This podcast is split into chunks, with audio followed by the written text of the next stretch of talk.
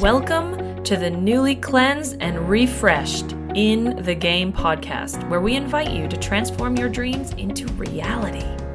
Every week, we aim to touch, move, and inspire you to new possibilities for your life. My name is Sarah Maxwell, and is it really time for me to now intro my own show? Heck no! Bring in the Aussie talent to get it done. With their groundbreaking first season as The Nat and Sarah Show, the foundation has been laid for a life of manifesting your dreams. Join us as we delve into the nuts and bolts of what it really takes to bring those dream boards into reality. It's time to dust off your dreams and get back in the game of life. Are you a member of the community? Head to Facebook and search In the Game podcast to download your three step journal to begin the workshop style teachings and gain exclusive access to your hosts and featured guests. Get ready to take action on your possibility.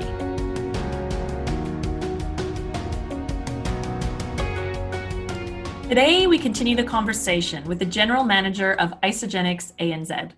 Steve Foxwell slid into his position in the company in his usual humble way, but his leadership has seen the company bolster results in the last six months in particular, and it's simply astounding his belief in his team, allowing them to find their voice, be self reliant, and self responsible is proving very effective. And yet, it's the deeper balance cascading through Steve that really intrigues me. His love of the ocean called him to Australia from his home in Wales, where he was adopted at an early age from Brazil. His warrior spirit laps constantly in his fight for what's right in people and for the survival of the planet. And I think You'll also get the sense that this handsome lad, so you'll have to watch on YouTube because he is handsome, has a depth as deep as the ocean. So thanks, Steve, for taking a moment out of the hustle and bustle in the office. You look like you're in like a soundproof room. So are you ready for this?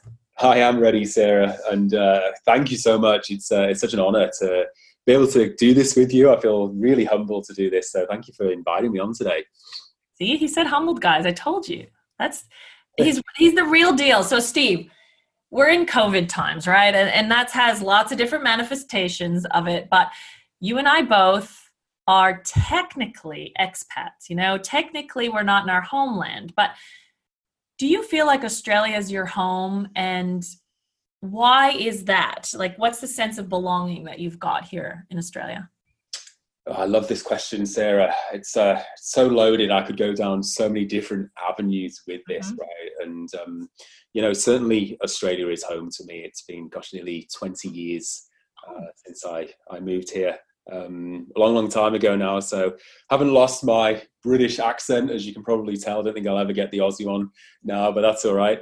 Um, but yeah, look, I, I, I, I love this country. Um, I, I, love the people here. I love the land. I love our food. I love everything about Australia. I love the ocean, uh, as you mentioned there. So certainly, as much as um, I miss my my family back in Wales from time to time, but you know, definitely Australia is home to me. And I think mm. with the great technology that we have today through FaceTime and Zoom, and uh, just being able to be connected as we are, uh, that just makes such a huge difference, right? But um, look, I know we're going to talk a little bit about the early days uh, yeah. in, a, in, a, little bit, but um, to answer your question, yeah, look, Australia's home, and I'm surrounded by some beautiful friends and people here that I call my family. So yes.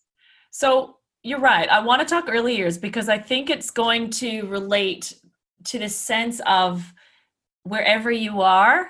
I know that you're exactly where you're meant to be, and here you are. So I'm looking at you. You look Brazilian, sort of maybe Portuguese, maybe something. You sound English. You've been in Australia for 20 years. I didn't know that was that long. And so tell me how this thing all began. So, how do you look the way you look, Steve? Well, let's uh, let's go right back to the beginning, shall we? So, um, please. Um, well, okay, I've got a, a very um, deep spiritual path, Sarah, that I mm. that I um, connect to a lot. And again, I know we're going to talk about that later, but I think my uh, dissension into into the planet or to Earth uh, was a very impromptu one, and um, there was really a, a, an opportunity, I suppose, or an opening that came about, and I, I took it at an impromptu uh, chance and really wanted the genetic makeup of my of my birth mother and father, and that really led me into being birthed into into the beautiful uh, country of Brazil in Fortaleza, which is on the uh, oh. kind of north, okay. kind of westy coast of um, east coast, I should say, sorry, of of Brazil. Um, but circling back a year before that, um, uh, there was a beautiful couple in Wales, and that's my adopted mum and dad, and you know, I, I love them deeply, and they've been the greatest parents that I could ever have asked for uh, in this time on this planet. But um, you know, uh, she she came from the UK, actually from from England, and met my dad in Wales, and they got married at an early age. She was only about twenty years old, and uh, she couldn't have her own children. And back then, there wasn't like the technologies there are today with IVF and uh, all that kind of stuff. And, you know, she took many, many drugs trying to fall pregnant and tried different things, but just couldn't do it. So um, at the time, I think she really made a call uh, and so brave of her, Sarah. I mean, I, I, think about this often. And for me, who's 39 years old now, nearly 40, at the age of 20 years old, what she mm. did on her own um, is, is just pretty outstanding. So my dad stayed back in uh, in Wales and ran the the family shop and newsagent in a tiny little village in in Wales. And um, my mum had some friends actually who were over in Brazil, and um, she really just found that there was enough. I mean, there's always a need for it, right, in the UK. I mean, everywhere you go in the world, there's a need to help young children, and there's always going to be whether you adopt them or there's kind of fostering needs to be happening. But she really wanted to go a little further afield and and really help some kids in a in a worse off country, I suppose. And if you know Brazil, it's either feast or famine, and mm. um, she really just wanted to do that. So she headed over to uh, to South America back in early 1981. Now, uh, right when the Falklands War was really taking place, it was a dangerous time to kind of really be in the country, mm. and um, she met there a couple of her friends from the UK that were helping her look at some of the areas in Rio de Janeiro, and they take her around to, um, I guess, really where the slums were, uh, and and just the just the shock, I suppose, that my adopted mum um, got when she got there about really the need to help so many children around the world was just just a little bit overwhelming. So, um, Steve, are you saying she went there to actually help kids initially, not to actually adopt a child? She was there to help kids in Brazil? No, she, no, she did. Uh, the, the the aim was to come back and uh, adopt a child. Two children, yes, yeah. Oh, okay. But, um, yeah, where she started off in Rio, and then her journey led her up to uh, Fortaleza, mm. where she met this beautiful woman called uh, Linny Bloomer, who's actually just connected with me out of the blue, uh, which is just gorgeous. Wow. Um, yeah, so nice to to hear from her.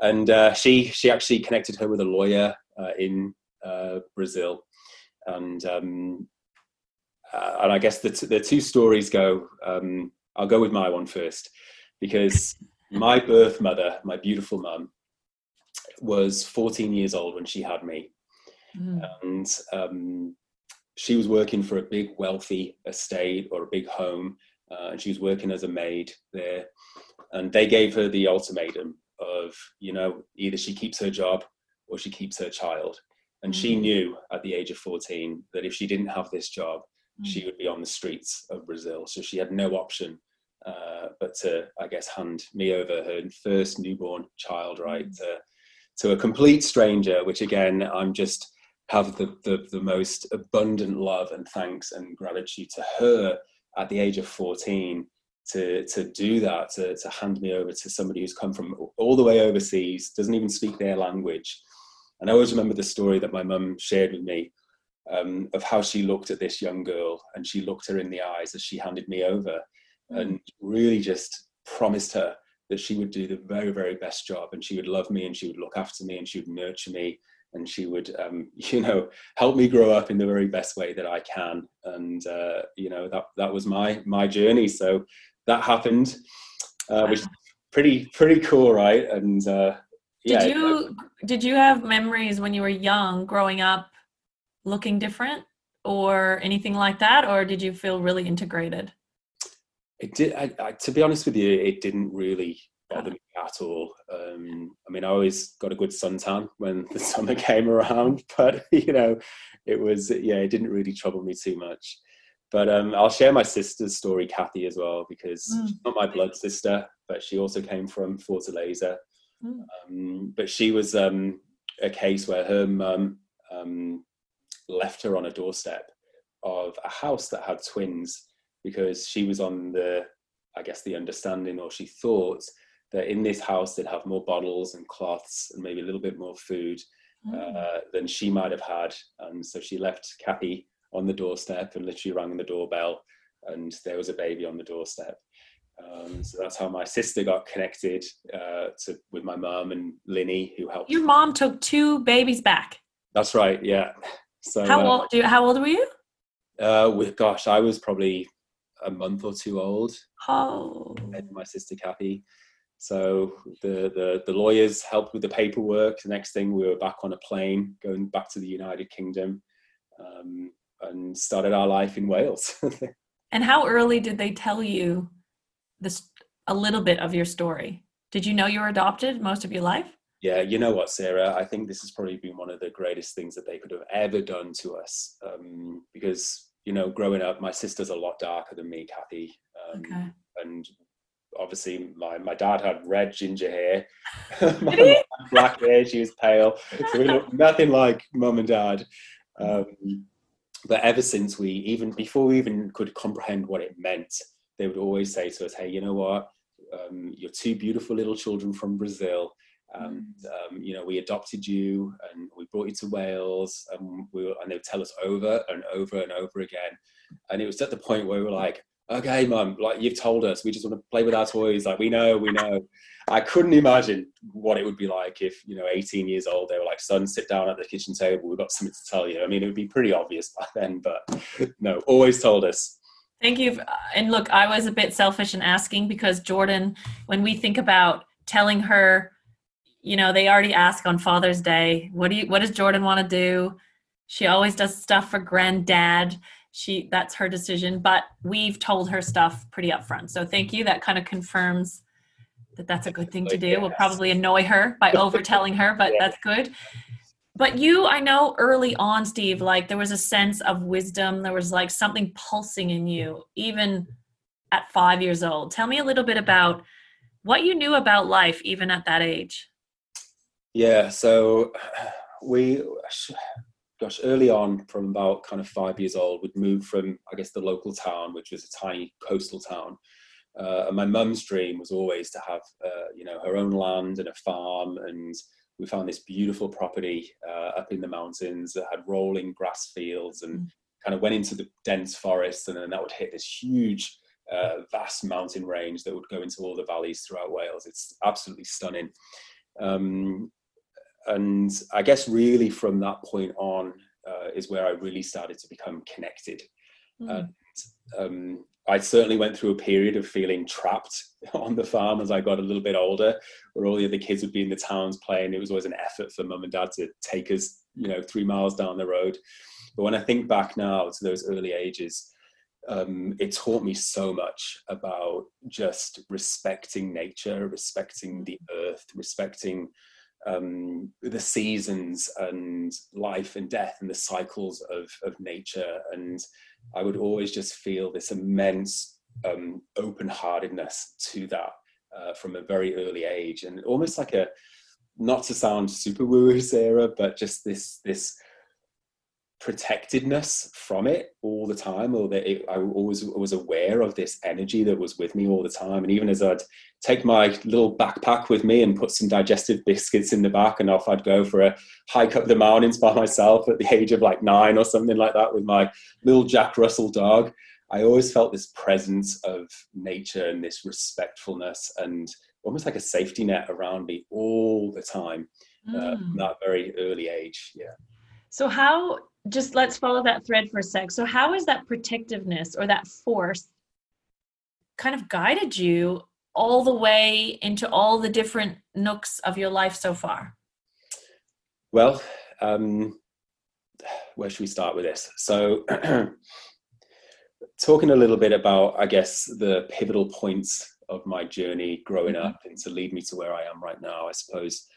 Um, really started uh, again at a very young, tender age, and and one of the first memories that I have of doing this, almost almost manifesting it, I suppose, Sarah, in, in a way, um, was when we were again young kids, and would it would be kind of the winter time, and the snow would be falling, and it'd be approaching Christmas.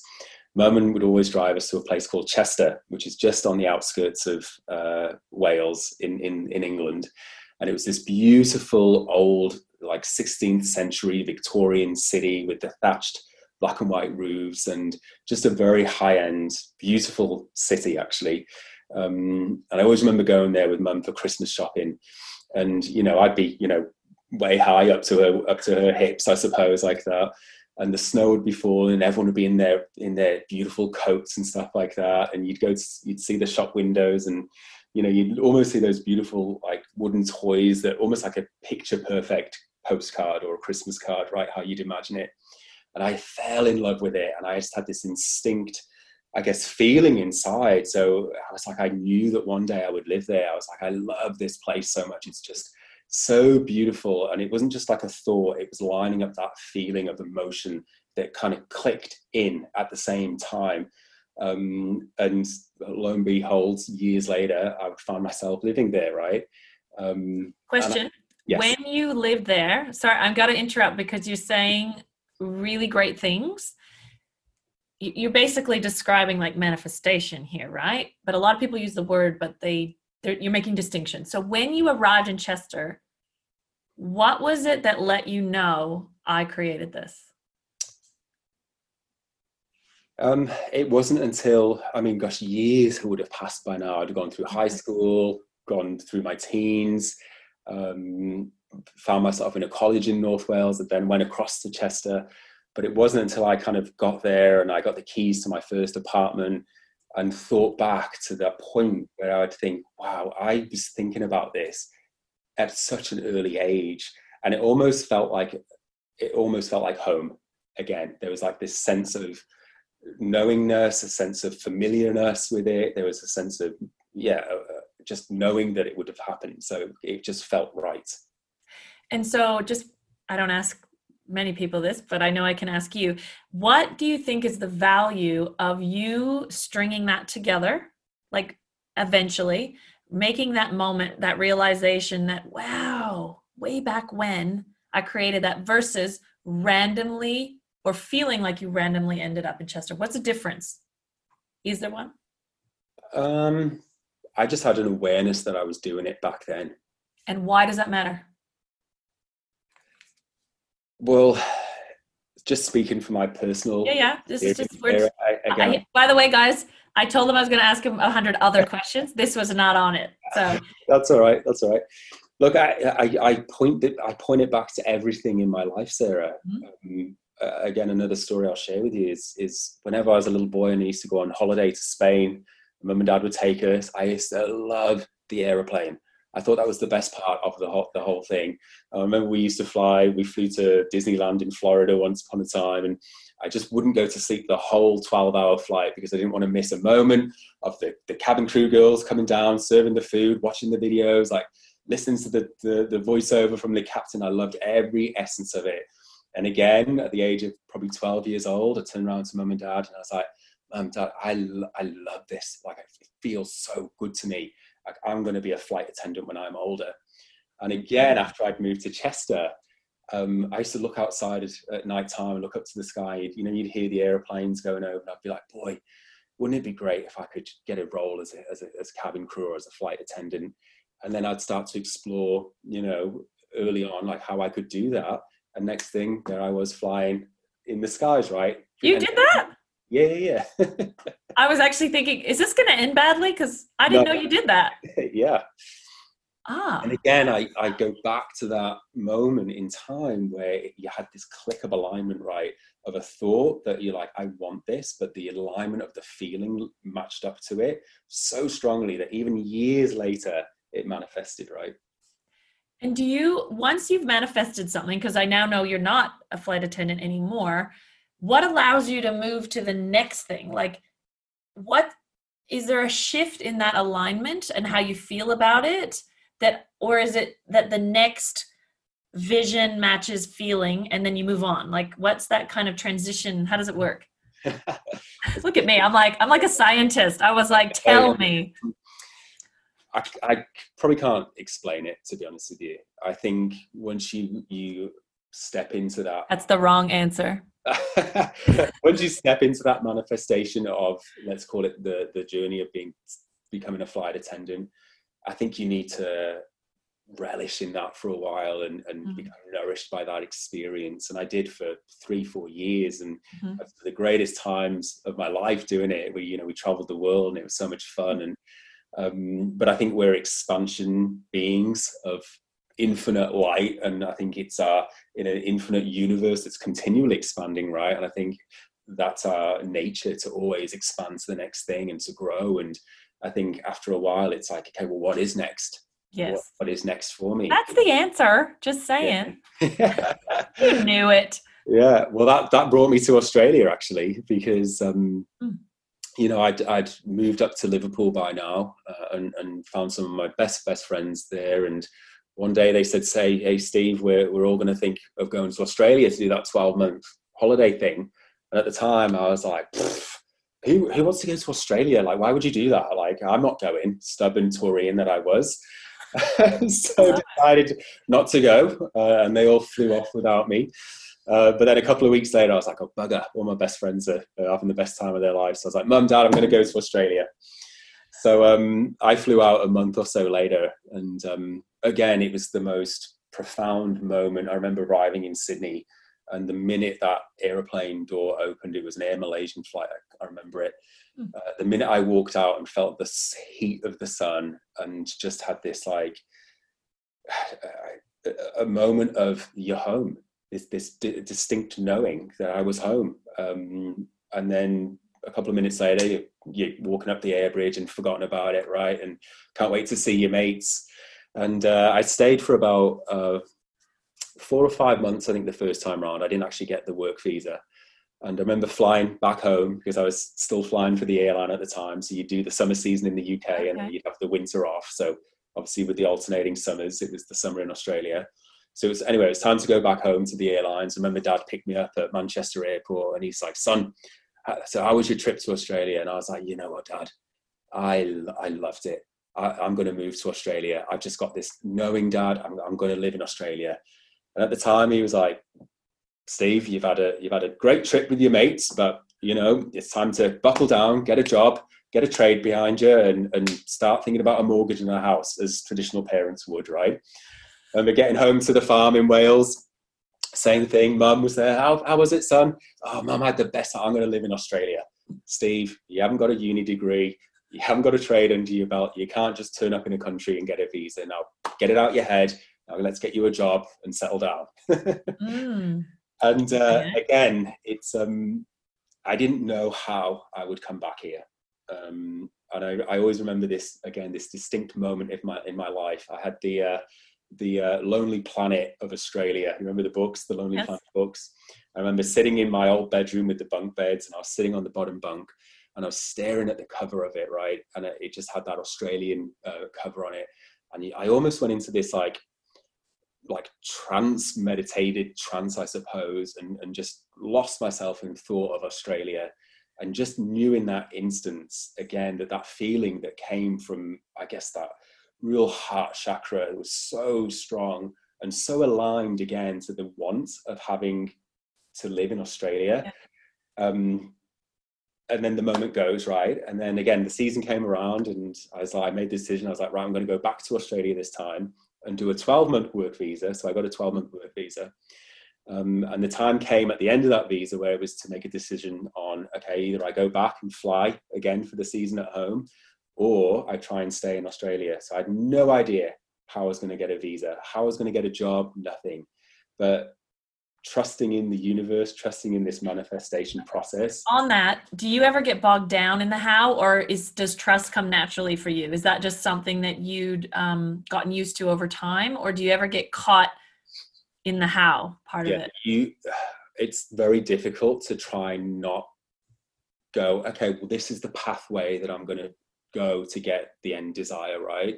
And nine times out of 10, it's not that pathway that takes you there. It's something completely different. So mm. by now, I have trusted in the process of just letting go of trying to fix it and just letting the process take me to point B. Is that because you used to try to fix it and it didn't work out? Like, did you actually used to do that or you learned that pretty early? Um, I think I've just become aware of it as I've looked back at those points and gone, do you know what, Steve? Don't even try and find the right path to it. The right path will come, which probably only came in the last several years, I suppose, that okay. awareness around that. Yeah. And just to skip onto something really quick because it's gnawing at me is in the role that you're doing now, being the GM, did you like hmm, I use the word slipped into the role, right? Is that how you feel that it happened or did you always know i will be there? I don't know how but i will. Because we could look at all the situational things that happen did you have a knowing about that? I'll be i'll be honest with you sarah i didn't manifest or try and manifest this position um, when i started my career here at isagenix six seven years ago mm-hmm. i just i just loved the company i loved the people i loved you know, Eric, I loved Jim and Kathy. I just loved everything about it. The culture.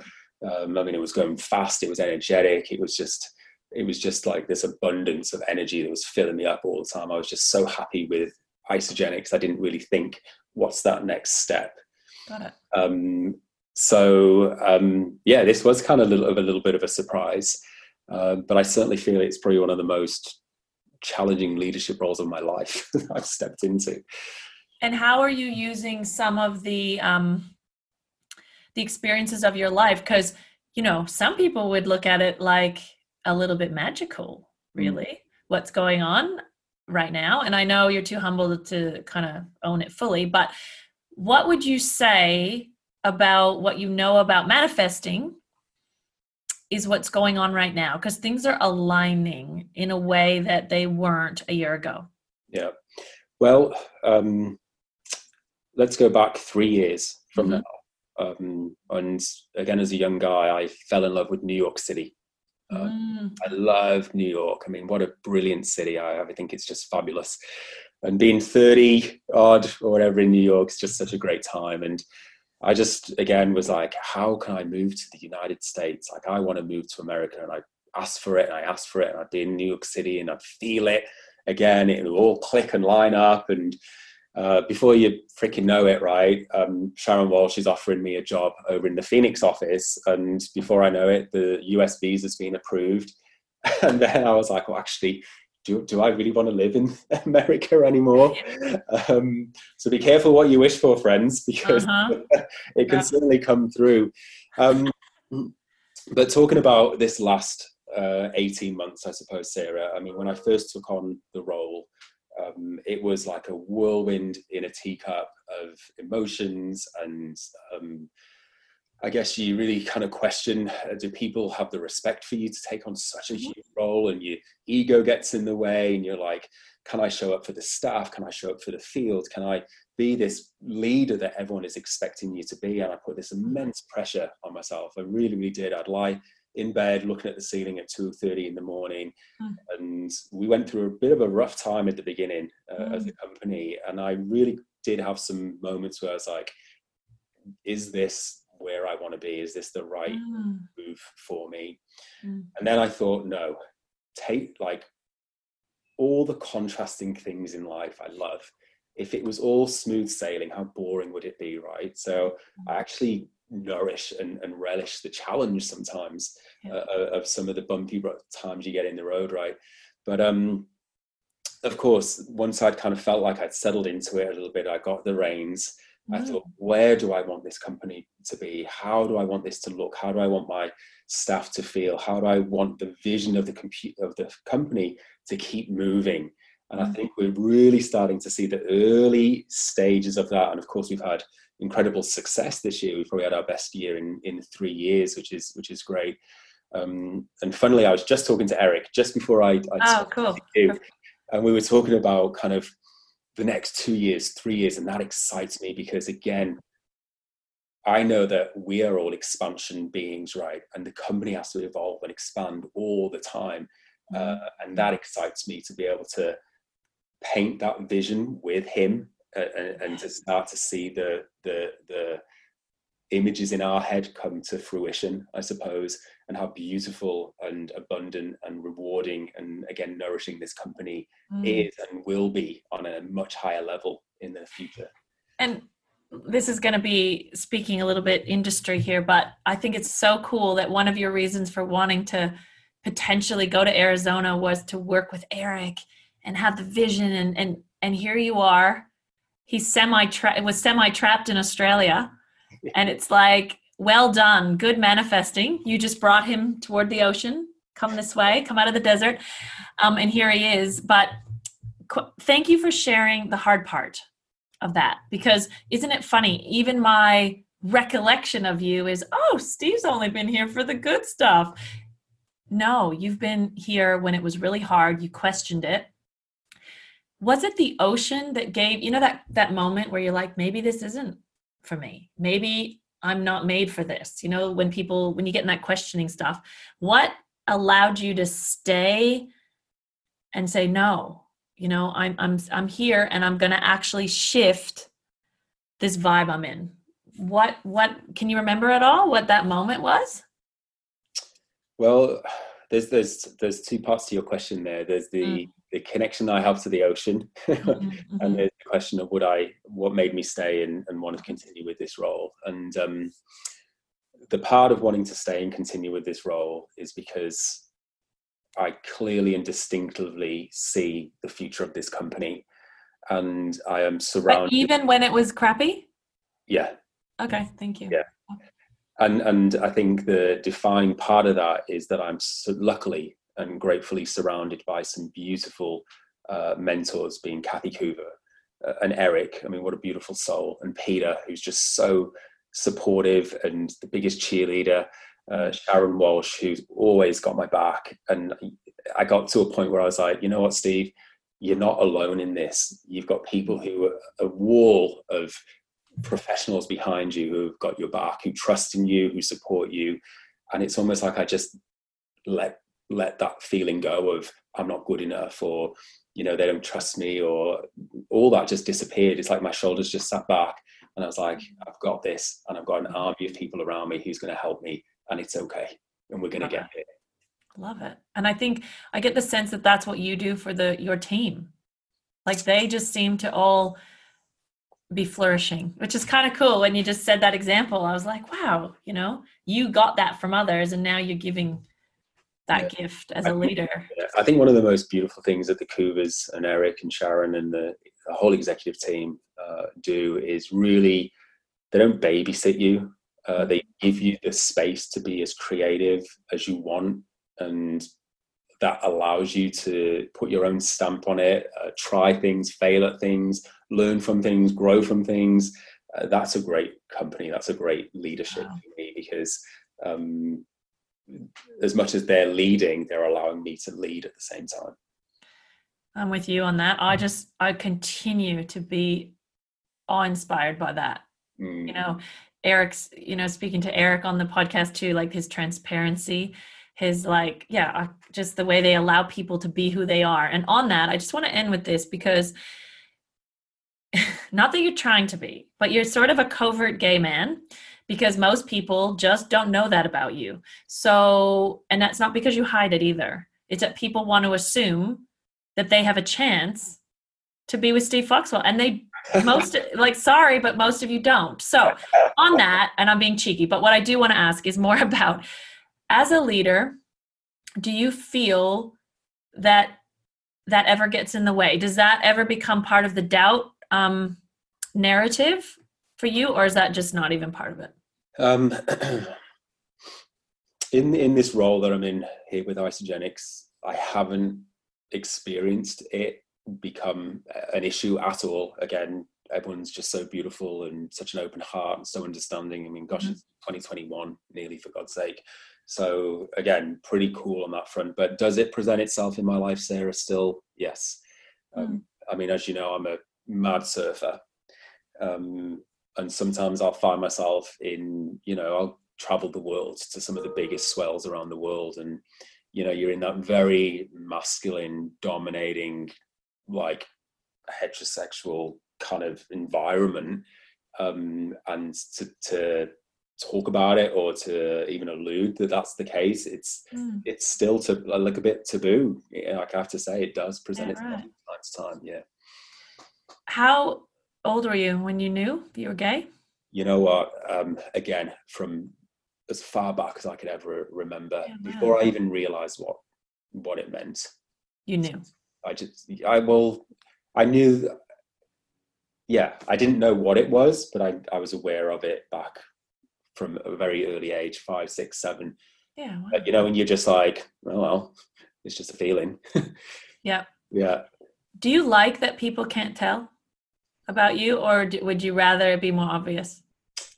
I'm happy being. I, I am who I am. This is me. I'm not trying to hide anything or be anything. I'm just authentically me right now. Um, so it doesn't really matter, I suppose. Yeah. Okay, that's not a thing for you. Yeah, I was really debating whether to bring it up, right? Because I was like, you know, I make lots of jokes about being married to a woman for 20 years, but I'm not gay. So I thought, you know, I have a chance to talk to Steve about this, and and look, we almost never talk about it, to be honest. Um, so why not do it with a microphone on? So, Steve, I really just appreciate this that, that you allowed us in, because I'm really passionate that people who have sort of this like secret superpower, I personally believe everyone has access to it, but we sometimes feel like we can't say it because it might not be people might not know how to take it. Mm-hmm. But what I love about you is the best way to take it is look at the results, look at the environment, look at what you're creating, and just look at the beautiful dream life you've created yeah. by just aligning that. Ever since you were five years old, you you knew. It's not. It's so as you said it. It's certainly not anything woo. It's not anything magical, anything like that. I think what it really boils down to, Sarah, is becoming very aware of the northern guiding star that's inside you, that inner soul that's always with every single one of you. Um, and listening to that, I think so many times we can get so confused with the soul's voice versus the mm. mind and the ego and what we think society wants us to be and project and look and feel and sound. Um, that's not what you're listening to. It's this deep, mm. quiet, subtle, innate voice that's pulling you through life that's what you want to tune into. And I know we were talking about it just earlier, but in the ocean is where I completely um, let go of everything work wise, life wise, and can highly attune, uh, vibrate at a higher level and can so tap into that inner voice. Uh, that's kind of what I think people can just become more aware of. And, and if they want to find that inner voice, that's where you need to be. Wow. Well, I'm just going to leave it on that because that was really prophetic. Thank you so much, Steve. Thank you, Sarah. We so appreciate you listening to the show. Don't forget to join the community on Facebook by searching In the Game podcast.